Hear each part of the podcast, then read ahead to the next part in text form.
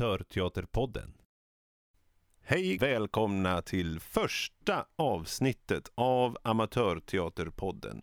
I detta första avsnitt har vi tagit oss ända till Hallstahammar och till Hammarteatern där Kajsa Wallin är med oss. Kajsa Wallin, du är alltså verksamhetschef här på Hammarteatern. Men vem är du? Vem är Kajsa Wallin? Åh, Berätta lite. herregud. Jag är uppvuxen på den här teatern, kan man väl säga. Jag började spela teater när jag var cirka 9-10 år. Jag minns den dagen otroligt väl. Det var en sån här vacker höstdag. Och sen eh, så skulle mina kompisar som då gick på Hammarteatern en gång i veckan, de skulle åka dit och det här var en måndag eftermiddag, precis efter skolan och vi stod nere vid cykelställen och så sa de sådär, ja men ska du inte följa med? Och jag hade som inget bättre för mig.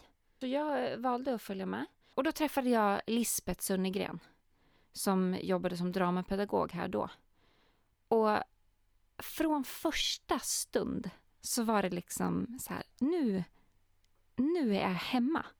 Men var kom du ifrån innan du hamnade då i teatern? Vad, hade du något annat? Nej, men jag ville bara leka. Mm. Mina föräldrar förs eller försökte, det var inte så att de tvingade mig in i någonting, men det var ändå så att de introducerade mig för olika saker. Tennis, bland annat. Och så här, ska du inte följa med? Och, och jag bara så här, nej, jag vill, jag vill bara leka. Jag ville bara leka hemma.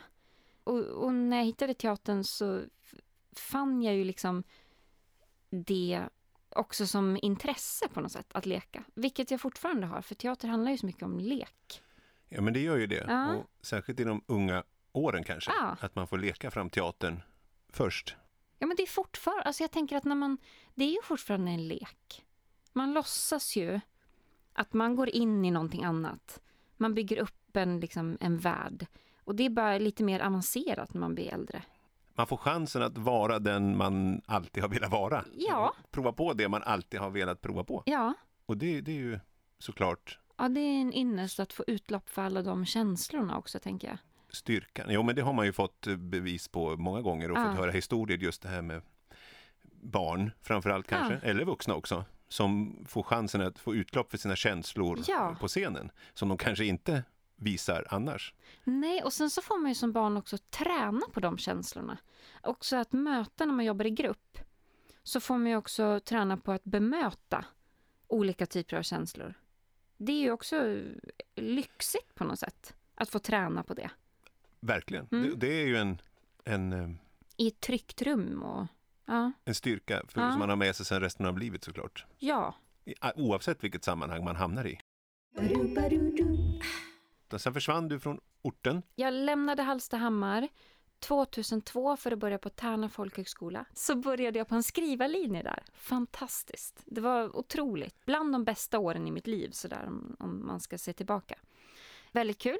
Eh, sen flyttade jag till Västerås och sen flyttade jag tillbaka hit en kortis, alltså hit till Hallstahammar. Och sen 2006 så flyttade jag till Norrköping och började på Marieborgs folkhögskola. Läste då till teaterpedagog två år. Och så stannade jag i Norrköping lite över sex år.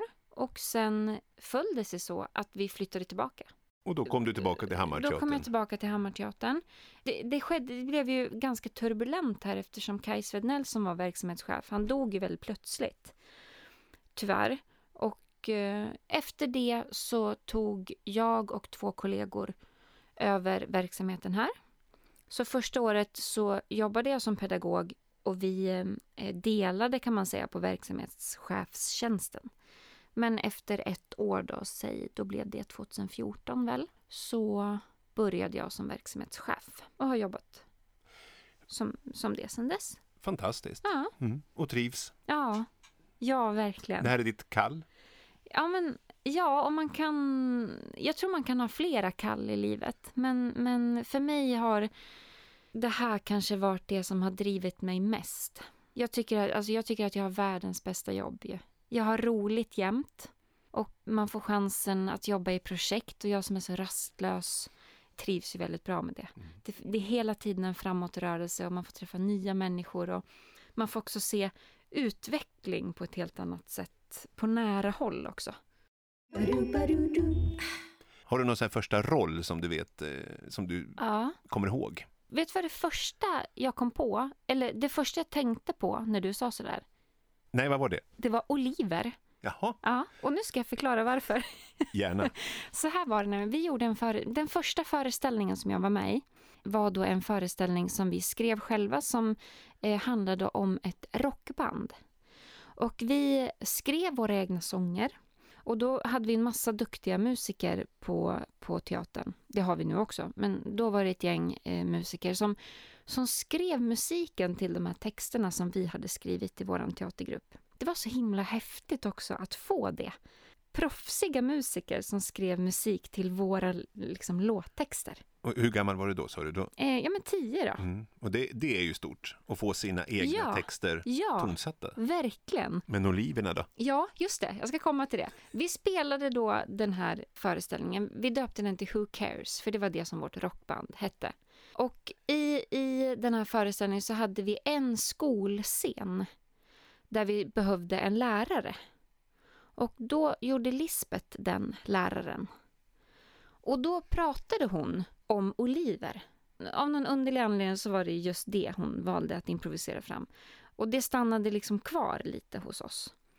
Och sen föll det sig så att Lisbeth, jag tror hon spelade, hon var tvungen att spela, tvungen, det var hon inte alls. Hon fick erbjudandet att spela Findus tillsammans med Bröderna Slut när de gjorde Petson. Ja, ja, ja, ja, just det. Den var du, de var ute och turnerade med Ja. hårt på 90-talet. Ja, Ja, Mm. precis. Och eh, då hoppade en tjej som heter Kikki in.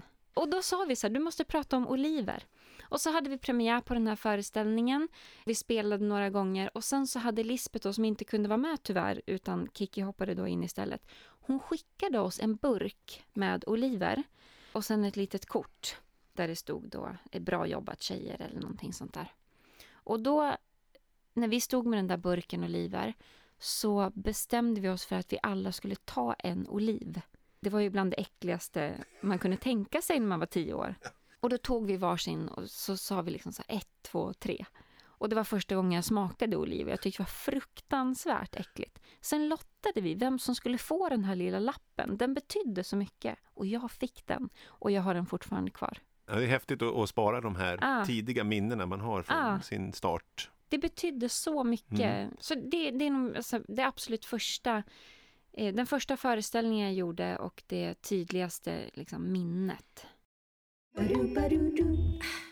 Du levde ju vidare i föreningen här i många år. Är det något sånt där speciellt minne som du, sådana milstolpar under din tid som aktiv amatör i Hammarteatern?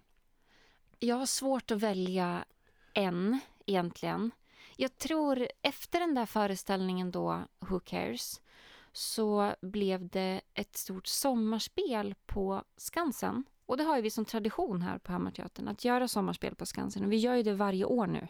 Och Skansen ska man säga då är en Ja, det är ett eh, kulturområde i Hallstahammar. Så det är inte Skansen i Stockholm vi snackar om här, utan Skansen med Z, som ett dansband. Ja, ja men precis. Då gjorde vi ett, eh, ett stort skådespel som hette I vattnets spegel. Också ett stort, det var tre skådespelare från eh, Teater Västmanland som var med där då. Och det är ju då en professionell institutionsteater Ja. i Västmanland som Ja. heter Västmanlands teater. Eh, men hur som helst, det, det var ju stort att få spela med, med så att säga riktiga skådespelare och också spela så pass många föreställningar och sådär. Men efter det så var det som att det bara, det var som en snöboll som rullade på. Jag kunde inte få nog. Jag, jag var på teatern måndag, tisdag, onsdag, torsdag kväll. Jag var med i flera olika uppsättningar och, och man repade ju nästan varje helg. Det var liksom här jag, jag bodde ju här. Det var här jag ville vara. Och eh, mm, runt kan ha varit 99 som det var jag och tre tjejer till, tre vänner till mig, som bestämde oss för att vi ville göra någonting själva. Och det kanske var, det är en milstolpe ändå, när man bestämde sig nu behöver inte vi någon annan för att göra en föreställning, utan vi kan göra det själva. Och det är det som också är det fantastiska med amatörteater, Ja. just att alla får chansen att komma fram och göra sin, det de vill göra. Ja, och då, då gjorde vi Red Devils av Debbie Horsfield. Då bestämde vi oss för att det här, men den här ska vi, vi ska spela själva, vi ska regissera, vi ska göra scenografin, vi ska eh, bestämma ljuset, eh, vi ska bestämma musiken, vi ska marknadsföra den. Och så här, det, var, det blev en jättebra föreställning. Red Devils är ju första delen i en trilogi. Den andra delen heter Ärliga kyssar och den tredje heter Order eller lufte. Och eh, vi gjorde så småningom alla tre. Men i, de, i andra och tredje delen så är det mycket, många fler roller. Då var det inte vi som regisserade. Nittja var med och regisserade en eller två, vill jag minnas. Nittja Tapper. Nittja Tapper som Mm. jobbar på Amatörteaterns riksförbunds kansli Precis. som medlemsansvarig. Ja, Mm. och är också medlem här i Hammarteatern. Hon är också medlem i Mm. Hammarteatern. Då spelade jag samma karaktär i, i alla de här tre föreställningarna. Phil hette hon. Filippa. Det måste ha varit intressant Ja. och kul. Var det olika åldrar på henne eller var Ja. det, så hon, du följde med henne Jag följde i, i med ålder? henne. Det var otroligt. Verkligen. Jag tror, jag tror att jag bottnade kanske i den första. Det var ju när de var unga. Sen, eh, det är ju alltid lite svårare att spela en ålder som man aldrig har varit i. Det är lättare att backa där, Mm. för att man kan relatera. Men sen spelade vi ju, alltså hon var äldre då i de två andra föreställningarna. Men det var ändå en otrolig upplevelse. Jag älskade verkligen henne. Hon blev, det var, ja, starkt att få gå in i någon annans liv under så lång tid. Det var ju två, tre års tid alltså. Mm. Ja, det där är intressant. Ja. Mm, att få utvecklas med en Ja. karaktär. Men det var otroligt utvecklande. Mm. Vi hade otroligt kul när vi gjorde det och eh, ja, det, det var en fantastisk föreställning. Men den här Lisbeth då, var, Ja. var, var hon en profil här i Hallstahammar? Profil vet jag inte riktigt. Men på Eh, Hammarteatern kanske en, en profil? På Hammarteatern, eh, vi som, vi som var på Hammarteatern under 90-talet, eh, jag tror inte att det finns en enda person som har något ont att säga om henne. Så hon var, eller är fortfarande, en fantastisk människa med så mycket energi och glädje och, och man kände sig sedd av henne. Hon såg en, hon såg mig och hon såg också de andra. Och hon eh, var väldigt duktig på att vad heter det, när man engagerar, hon var duktig på att engagera. Entusiasmera och Ja. engagera. Ja, precis. Och då tänkte jag så här, jag vill bli som hon. Mm. Jag vill också jobba med det här. Känner du att du blev det? Ja, Mm. ja eller jag vet inte om jag är, jag är ju inte som hon, men jag fick chansen att eh, jobba med teater. Eller fick chansen, det eh, handlar ju också om hårt arbete såklart, det ska man inte sticka under stol med. Men hon har inspirerat mig mycket. Men bruksorten då, Hallstahammar på 90-talet. Eh, hur var det om du skulle kort, kort ordalag beskriva Hallstahammar på 90-talet? Det var väl en del av alltså, finanskrisen där på 90-talet som, som eh, slog hårt mot bruksorten och, och eh, både, alltså de bruk som vi har här fick ju se upp jättemånga människor. Och då blev det hög arbetslöshet och det blev lite deppigt och sådär. Sen så drog de ju på med Holly Hammar, lite tvivelaktigt hur det gick till där med pengarna och så vidare, det behöver vi inte gå in på. Men, men det, det Men för, att, fanns... för att sätta det i kontext, alltså, Holly Hammar var ju ett projekt som Hallstahammar drog igång Ja. för att skapa eh, slags Trollywood Ja. eh, i, här uppe i, i. Västmanland. Ja, Och man hade ju då Vänner och fiender som spelades in här, den Mm. varje dag-såpan Mm. som gick. Mm. Och då var ambitionen då som sagt att det skulle skapas mycket jobb på orten, Ja, eller hur? Men precis. de flesta bussades ju ändå in från Stockholm. Ja, ja, verkligen. Det var mycket statistjobb blev det ju. Mm. Eh, jag var faktiskt, jag var statist en gång. Eh, Anders Selin, eh, han har jobbat här på Hammarteatern. Han var med när det startades upp och han blev då på något vis statistansvarig på Hollyhammar. Då kom jag ihåg att han ringde upp mig och frågade, vill inte du vara statist? Ja, sa jag sådär, det vill jag väl. Och sen så åkte jag och min vän dit. Jag kommer ihåg att jag satte på mig en röd championtröja, knallröd. Och de sa så här, nej men det där blir inte så bra i tv. Och det tyckte jag var lite jobbigt då. Det var ju sådär, ha nu har jag liksom misslyckats det första jag gör här. Ja, nej. nej. Ja, men då fick vi komma in och jag tror att vi spelade mot Rakel Molin. Och vi gick in på Pressbyrån som var uppbyggd där. Då gick vi in och sen så frågade vi, har ni äppelcider? Och då var hon lite tvär och sur och sa nej, det har vi inte. För hon var upptagen med att prata med någon annan mycket bättre skådis. Men det var en replik ni hade? Ja, ja, ja. När ni gick inte bara in och nej, chansade? nej, verkligen inte. Utan det var en replik vi hade. Och så sa vi, har ni päronsider då?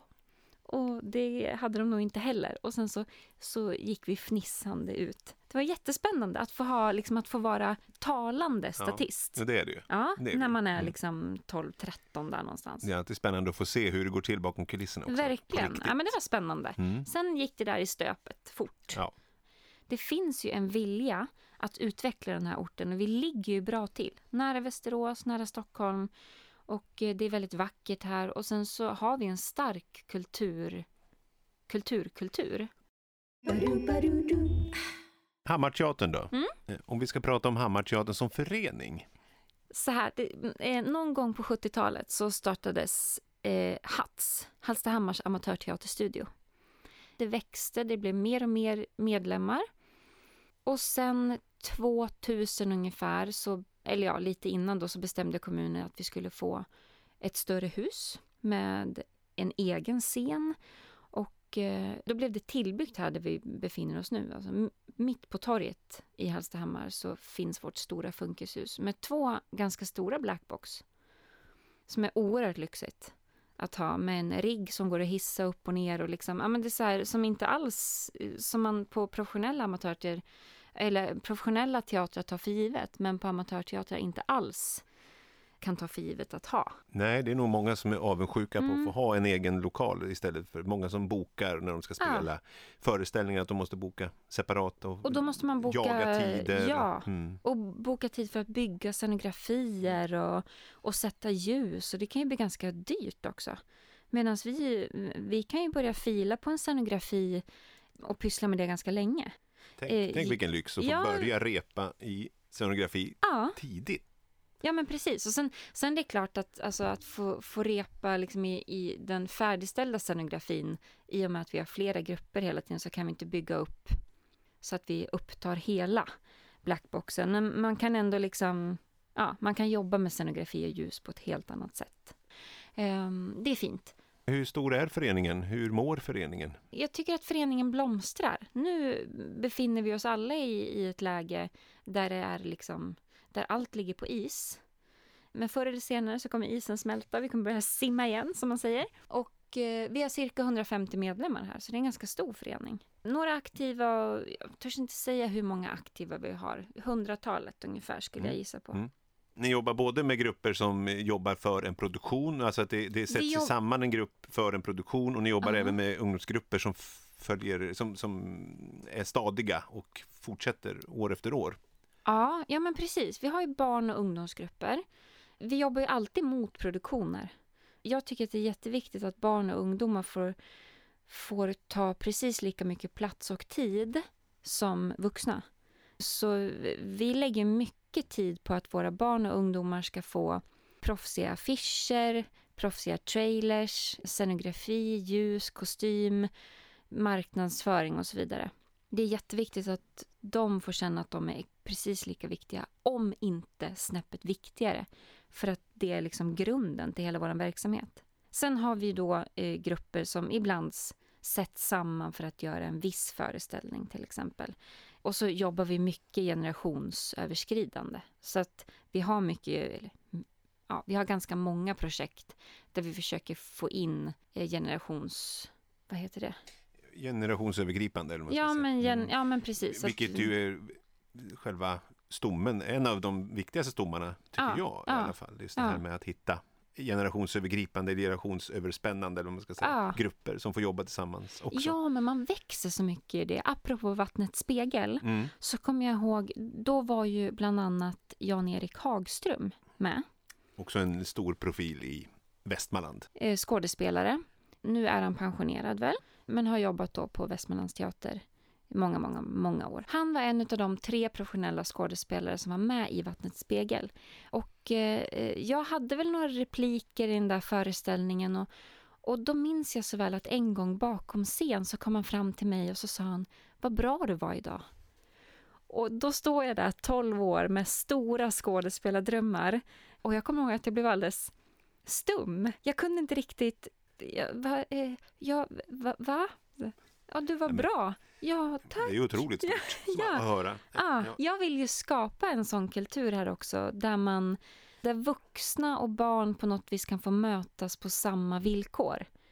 Och jag vill, och så här, det bästa sättet att göra det är väl att försöka vara ett, ett bra exempel. Alltså att, att tala om för, för både barn och vuxna när man tycker att de gör ett riktigt bra jobb. För ofta så, amatörteater handlar ju om, om glädje och lust Och alla kommer hit på sina egna villkor. Jag vet precis vad du ska säga nu. Jag vet det. Vad betyder ordet amatör? Ja, det betyder att älska. Och det är fint. Bra. Ja, Ja. för det är ju det vi gör. Ja, Vi precis. jobbar med amatörteater. Ja. Vi älskar det vi gör. Mm. Vi befinner oss ju i konstiga tider idag. Ja. Med, I och med en pandemi som pågår. Vi har ett vaccin på gång men vi vet inte när verksamheterna kan starta igen ordentligt och när vi kan få spela föreställningar. Men eh, berätta gärna lite snabbt, vad har ni på gång? Ja, det vi har på gång närmast nu är en föreställning som jag har skrivit som heter Dina färger är mina, som är ett vältrande i 80-talet. Eh, utspelar sig någonstans i USA på eh, High School Fox. Så den, den ligger närmast. Efter det så är det en till föreställning som, som jag har skrivit som går under arbetsnamnet Hotsy Totsy. Och det hör man bara på namnet att det är ju 1920-tal i New York jättespännande att få jobba med olika tidsepoker och eh, den föreställningen då, det är första gången jag skriver en klassisk mordgåta alla Cluedo på något sätt. Alltså att eh, vem som helst kan vara mördaren. Eh, en, det ska vara en akt och det ska vara massa rök och regn och ja, 20-talsromantiken. Ja, det ska bli kul. Eh, efter det så blir det någon slags eh, barnteaterfestival, hoppas vi på. Då är vi säkert framme i maj. Och sen i sommar så ska vi spela fars. Då ska vi spela klippt och skuren. Det ska bli kul och den ska vi spela utomhus. Det är ju många som kommer titta på den lösningen nu om Ja. restriktionerna släpps. Antar Ja. Det kommer bli tjockt i sommar Ja. om restriktionerna släpps. Ja, det tror jag om man också. får spela. Ja, Så vill man se teater. Ja, men det ska bli spännande. Så, så det har vi framför oss nu. Eh, och häromdagen så började jag skriva på en ny föreställning som är, eh, går under arbetsnamnet Skogen. Och då har jag lyssnat på Jojk och, och försöka hitta liksom mystiken i, i skogen. Det ska bli spännande. Spännande, mycket på gång. Vi önskar er all lycka och hoppas att ni får genomföra det som ni ska, eh, som ni vill göra. Tack. Och eh, nu, Kajsa, vet du vad vi ska få lyssna på nu? Nej. Jo, nu ska vi få lite mer fakta om just Hallstahammar. Så håll i dig. Hallstahammar, en kommun som har varit bebodd i flera tusen år och runt om i denna anrika kommun finns det mängder av spår från svunna tider. Kommunen har ett centralt läge vid Mälaren vilket har spelat en nyckelroll under Sveriges framväxt. I Herrevad i Kolbäck stod till exempel slaget vid Herrevadsbro år 1251 då Birger Jarl stred och segrade mot folkkungarna. En annan kung som har påverkat kommunen är Gustav Vasa som under 1550-talet lät bygga en stenborg på en holme i Kolbäcksån. Denna stenborg byggdes år 1669 om till ett barockslott som idag heter Strömsholms slott. Detta slott har många kungar och drottningar bott i. Till exempel lärde sig Karl XII att rida här. Idag är området ett av Sveriges främsta hästcentrum. Hallstahammar är förknippad med den svenska industrins framväxt och själva namnet kommer från Hallsta kopparhammare som togs i bruk i Trångfors smedja 1638. Tätorten Hallstahammar växte fram under 1900-talet och kommunen bär stolt sin industrihistoria i kommunvapnets hammare och tre kugghjul. Och även idag spelar metallindustrin fortfarande en viktig roll för kommunen. Det bor idag cirka 16 000 personer i Hallstahammars kommun och några profiler som är sprungna från kommunen är handbollsmålvakten Dan Beutler, spjutkastaren Sofie Flink och legenden Tore Skogman.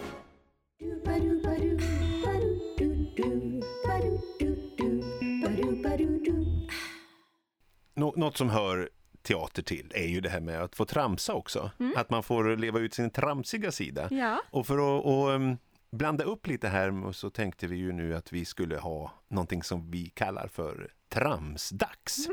Och då Kajsa tänkte jag att vi skulle göra någonting riktigt roligt som jag gillar. Och det är ju en improvisationslek men också en teatersportgren som heter ABC-sketch. Kul! Ja, Ja. och den har du gjort. Det har jag. Ja, berätt- många gånger. Berätta, hur går den till? ABC eh, går till på följande vis. Man är två skådespelare och eh, man måste säga varannan replik.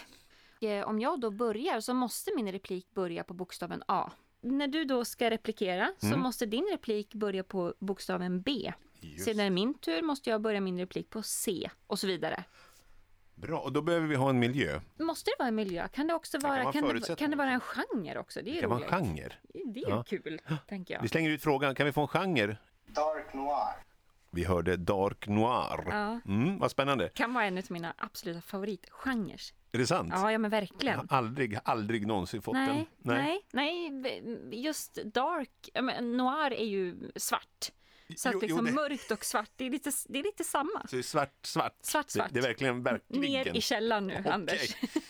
Och vem började vet vi inte än, utan Dark Noir, Mm. en eh, ABC-sketch. Yes. Ah, här står du. Bogdan, välkommen. Cyklonen tog mig nästan på vägen hit. Det var dåliga nyheter. Har du det jag behöver? En citron. Få se. Granska den noga. Har den blivit, blivit solad? Inte sen i morse. Jag trodde väl det. Kan du inte titta på mig så där som du brukar göra? Låt mig se. Mm, den där svarta blicken. Jag känner mig mördad. Nu är det dags för dig att avslöja. Oh, ska jag avslöja mig? Vänta du bara. På en gång. Kul. Nu ska vi ha riktigt kul. Rotmoset rostade i skymningen. Står du här och diktar mitt i natten? Tror du inte att jag förstår vad du håller på med? Undrar inte du varför jag har på mig den här baddräkten? Vet du, det har jag undrat hela tiden. What? Xerxes nya baddräkt är otroligt smickrande för dig. Zebror är också snygga i den här baddräkten. Det liksom matchar deras ränder det, och det är svart också. Oho, Och svart tycker vi om. oho, oho, oho. Kan vi nu kanske avsluta det vi kom hit för att göra? Eh, du menar eh, mordet? Eh, ja, precis. Ja, det vart väl lite lagom tramsigt. Ja, men också gans, ganska... Djupt. Ja men, ja, men precis. Jag tycker att vi fick till det med koderna ändå. Ja, Det, kodspråk. Ja men, ja, men också roligt att det får vara eh, öppet för tolkning där. Väldigt, Ja. väldigt öppet. Ja. Ja. det här får man ju använda och ta till sig på det det sättet är, man det är vill. en rolig teknik alltså. Den är, man upplever ju att den är svårare när man är stilla. Mm. Alltså, Verkligen. Ja, Man inte får jobba med kroppen. nej men precis. Mm. Man, man, man, man har liksom ingen, man får ingen input. Utan man måste liksom nästan blunda Mm. för att föreställa sig eventuella liksom scener. Eller, man, det tappar man. Men Kajsa, Ja. nu. Nu Nu. blir det någonting väldigt intressant som du ska lyssna på. Vi ska nämligen få ett manustips av vår alldeles egna dramaturg på ATR, nämligen Isa Schöjer.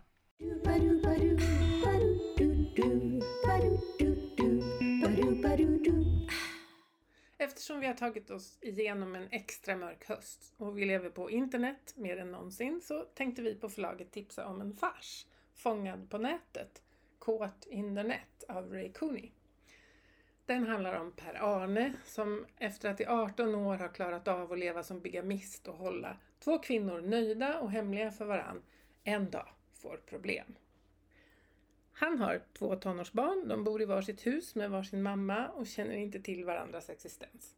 Tills de träffas på internet och blir goda vänner. Så förbryllade så upptäcker de ju att de är i samma ålder, har samma efternamn båda har en pappa som heter Per-Arne och är taxichaufför.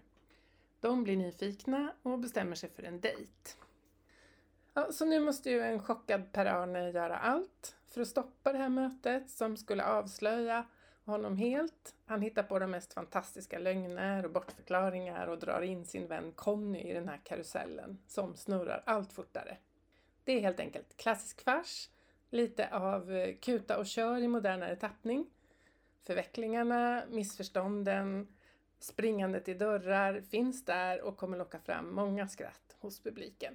Vill ni läsa pjäsen så kan ni beställa den från vår webbshop butik.atr.nu.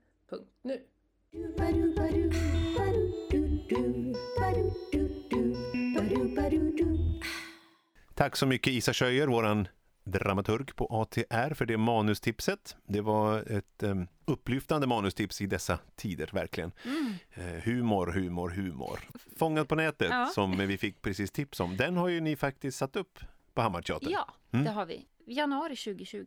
Så snart ett år sedan så gjorde vi Fångad på nätet och det är ju en fristående fortsättning på föreställningen Kuta och kör. Det är ju Ray Cooney, farsens mästare, Ja, verkligen. som har skrivit, um, har skrivit båda eh, Kut och kör och Fångad på nätet.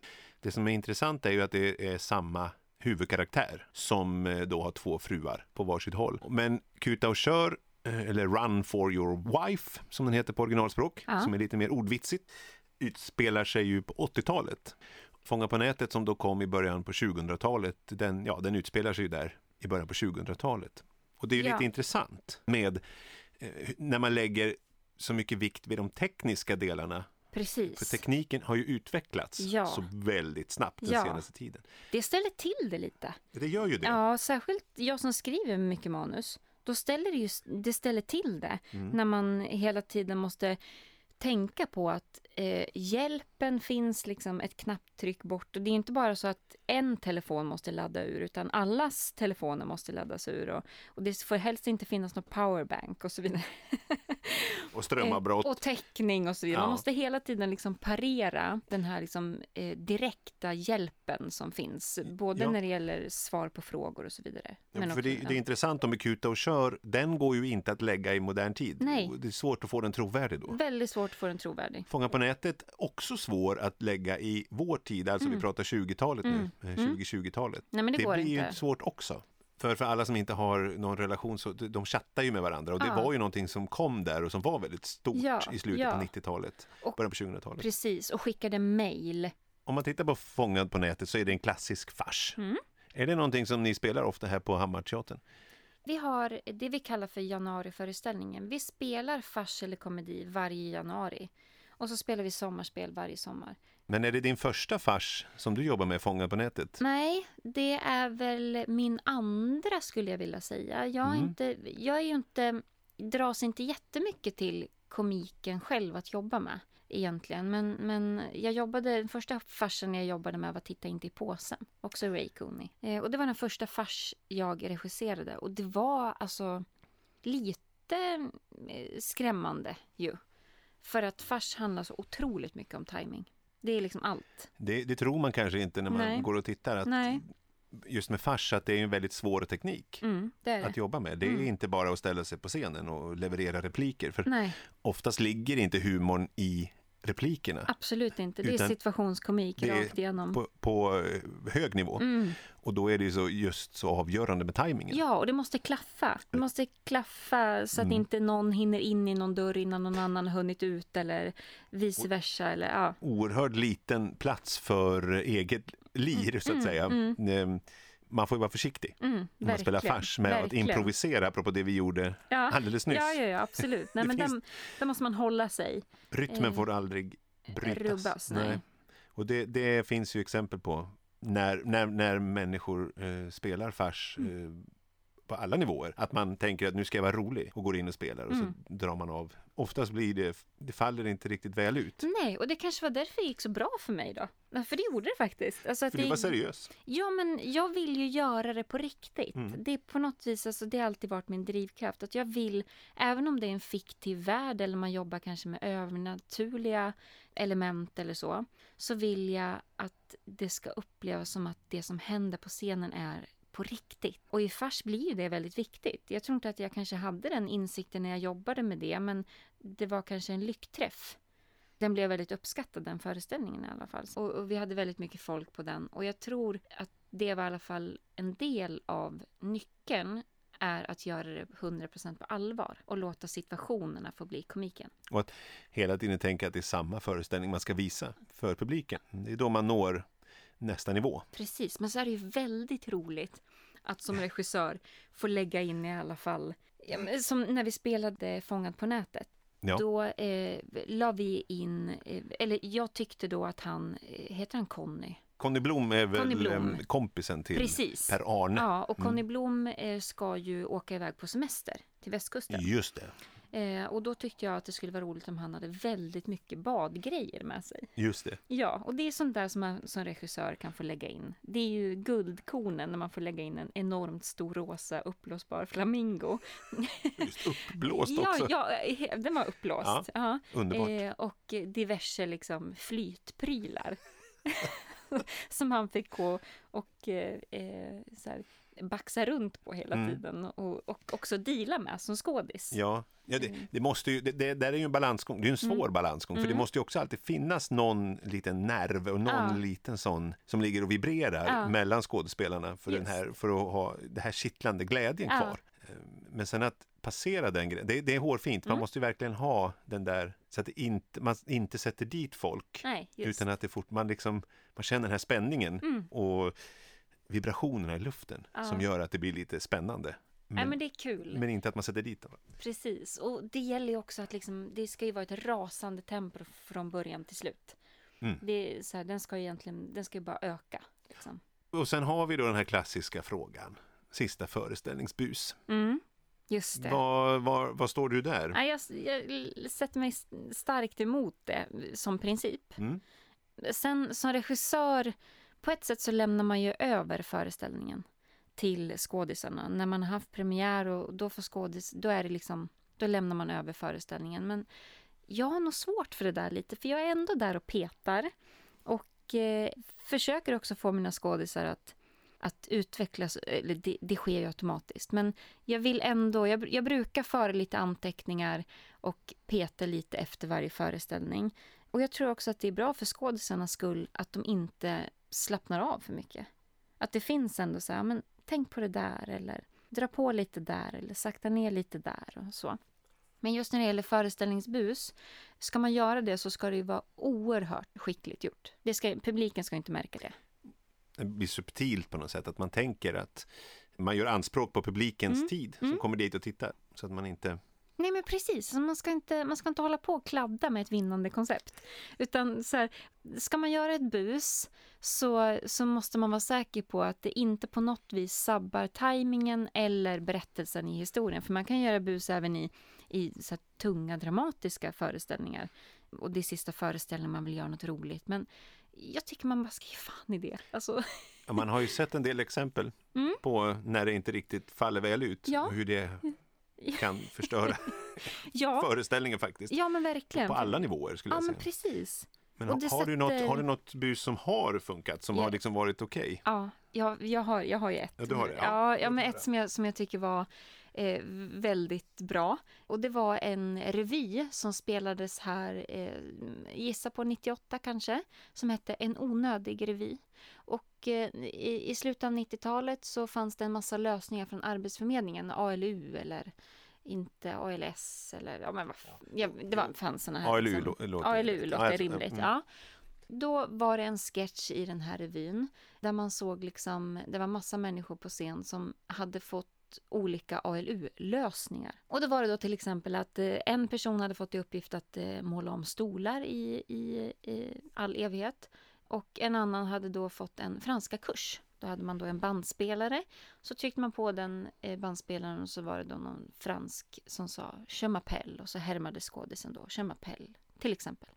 Men på sista föreställningen så var det någon som hade bytt ut detta ljuvliga franska, eh, mjuka tongångar till ganska hårda och brutala tyska. Ja, det kan ju bli. Nein, nein, nein! och vi som hade sett, vi var paus och jag och min grupp var pausunderhållning. Och det var otroligt underhållande att se. Jag vill minnas att det var en, en man som heter Pelle som eh, spelade då den här språkkursutövaren. Och att se hans miner då liksom flödade ut hårda tyska tongångar ur den här lilla bandspelaren som stod på scenen. Det är ju alltid ljuvligt att höra. Ja, ja, ja men det var och, väldigt så här, skickligt, väldigt roligt och eh, fortfarande inom konceptet av föreställningen. Det och den sketchen, absolut. Och det blev verkligen mer subtilt än... Ja, Mm. ja absolut. För det var ju, publiken visste ju inte vad det skulle vara. Nej. De, de skrattade ju åt, åt sketchen i Mm. sig. Men vi skrattade åt att det var utbytt såklart. Historiskt sett om man tittar så är det ju mycket, många män som skriver farser, humor, sketcher, revyer och så vidare. Ja, Alldeles för få kvinnor. ja. det kommer mer och, mer och fler och fler. Vi måste på något sätt vända den här trenden. Ja. Men varför tror du att det är så många?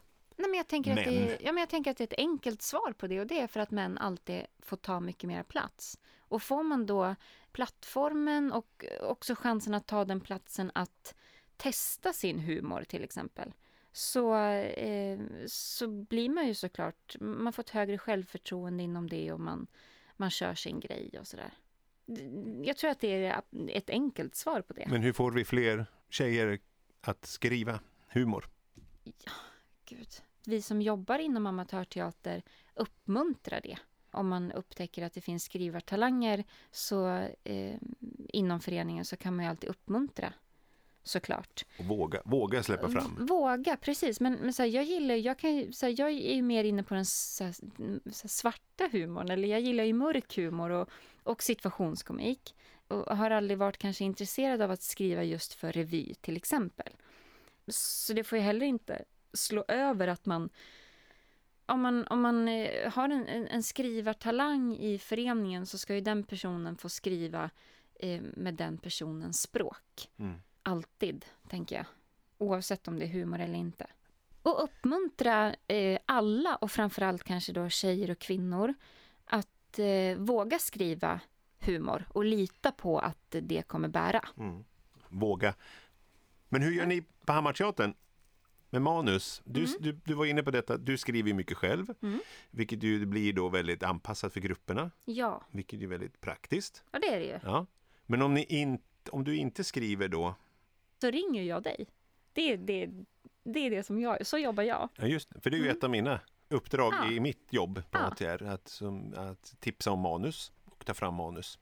Och så kan man ju gå in och söka då, det gör ni också ibland på, Ja, det kan vi göra i ibland. vår webbshop. Ja, precis. vårt manusbibliotek där vi Ja. har 6224 titlar Mm. någonstans där. Ja, men det finns ju hur mycket som helst. Eh, och så här, det är otroligt att det finns både den kunskapen från din sida och den möjligheten för oss att kunna gå in och söka eh, eller ta kontakt med dig på, på olika sätt. Jag ringer ju alltid bara, Man kan mejla också. men det kan man också Mm. göra.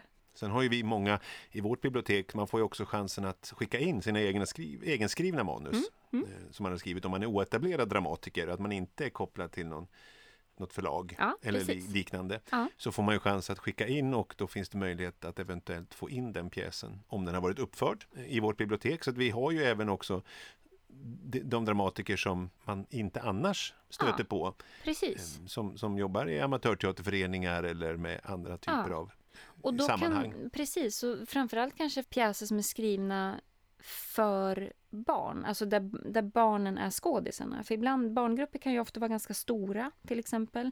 Man måste ha roller på 10-12 stycken, kanske 14 ibland. Och det får kanske inte vara för långt. Om man har en grupp 7-8-åringar så kanske koncentrationen inte räcker längre än kvart, 20 minuter.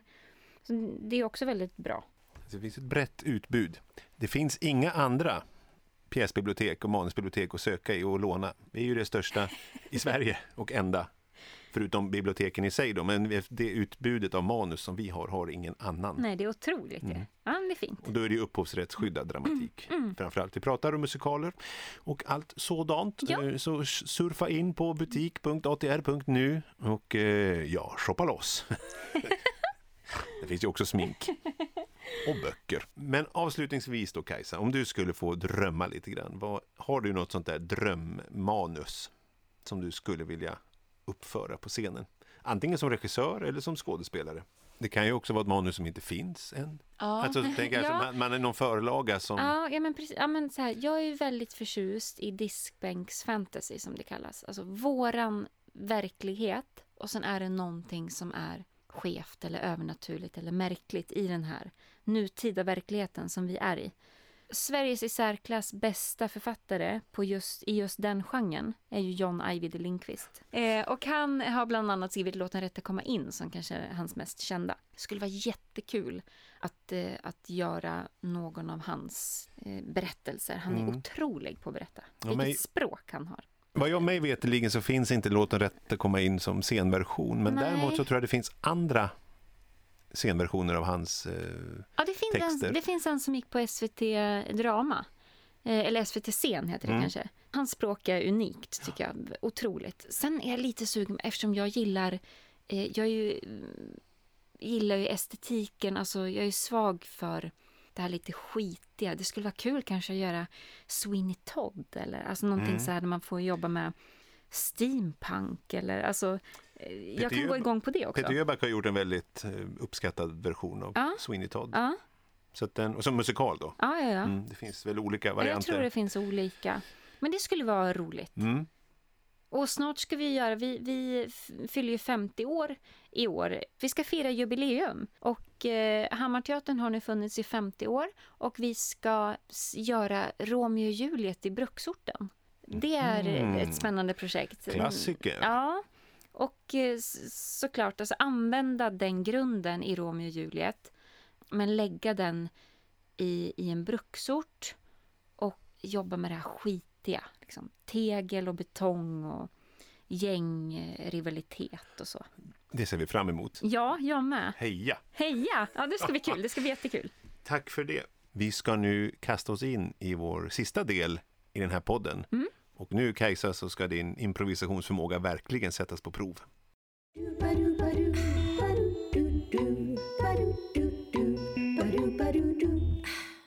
Vi har nu kommit fram till vår sista del och det vi ska avsluta med det är någonting som vi kommer ha med varje avsnitt där gästen får fortsätta en berättelse.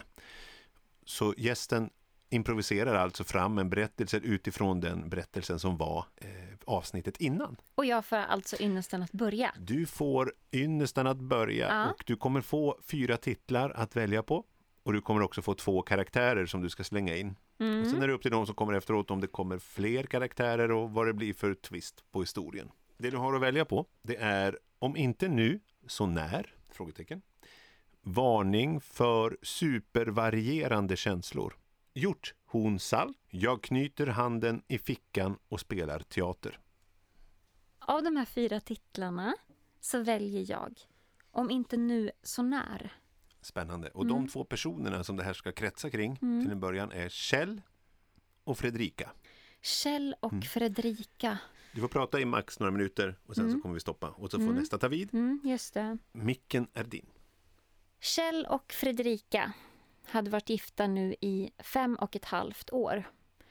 De bodde underligt nog på en camping i en liten husvagn.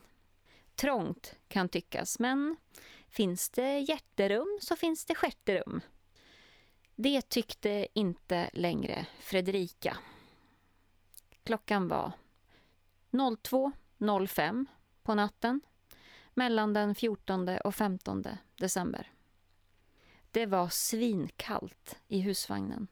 För Kjell hade naturligtvis snålat på värmeaggregatet. Fredrika stirrade upp i husvagnstaket och kände att eh, hon har helt enkelt gjort fel val i livet. Varje vägval hon har haft så har hon valt fel. Hela hon var egentligen ett enda stort fel nu när hon tänkte efter. Och bredvid henne så låg Kjell och snarkade stilla. Hon tittade på honom och hon fylldes av äckel. Det där håriga bröstet. Den begynnande kulmagen.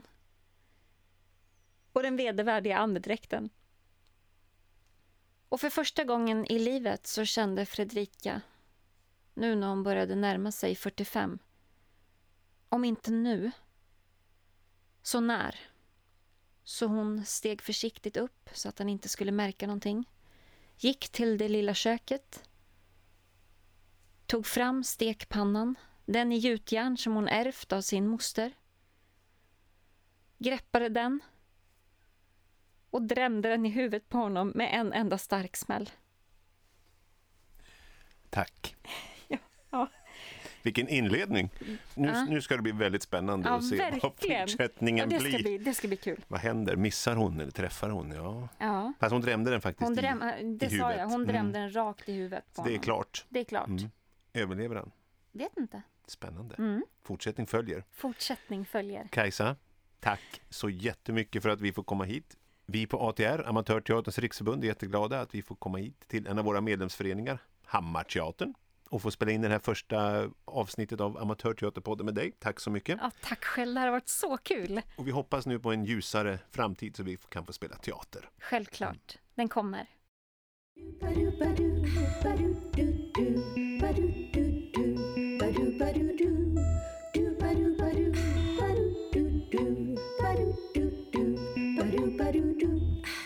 Amatörteaterpodden.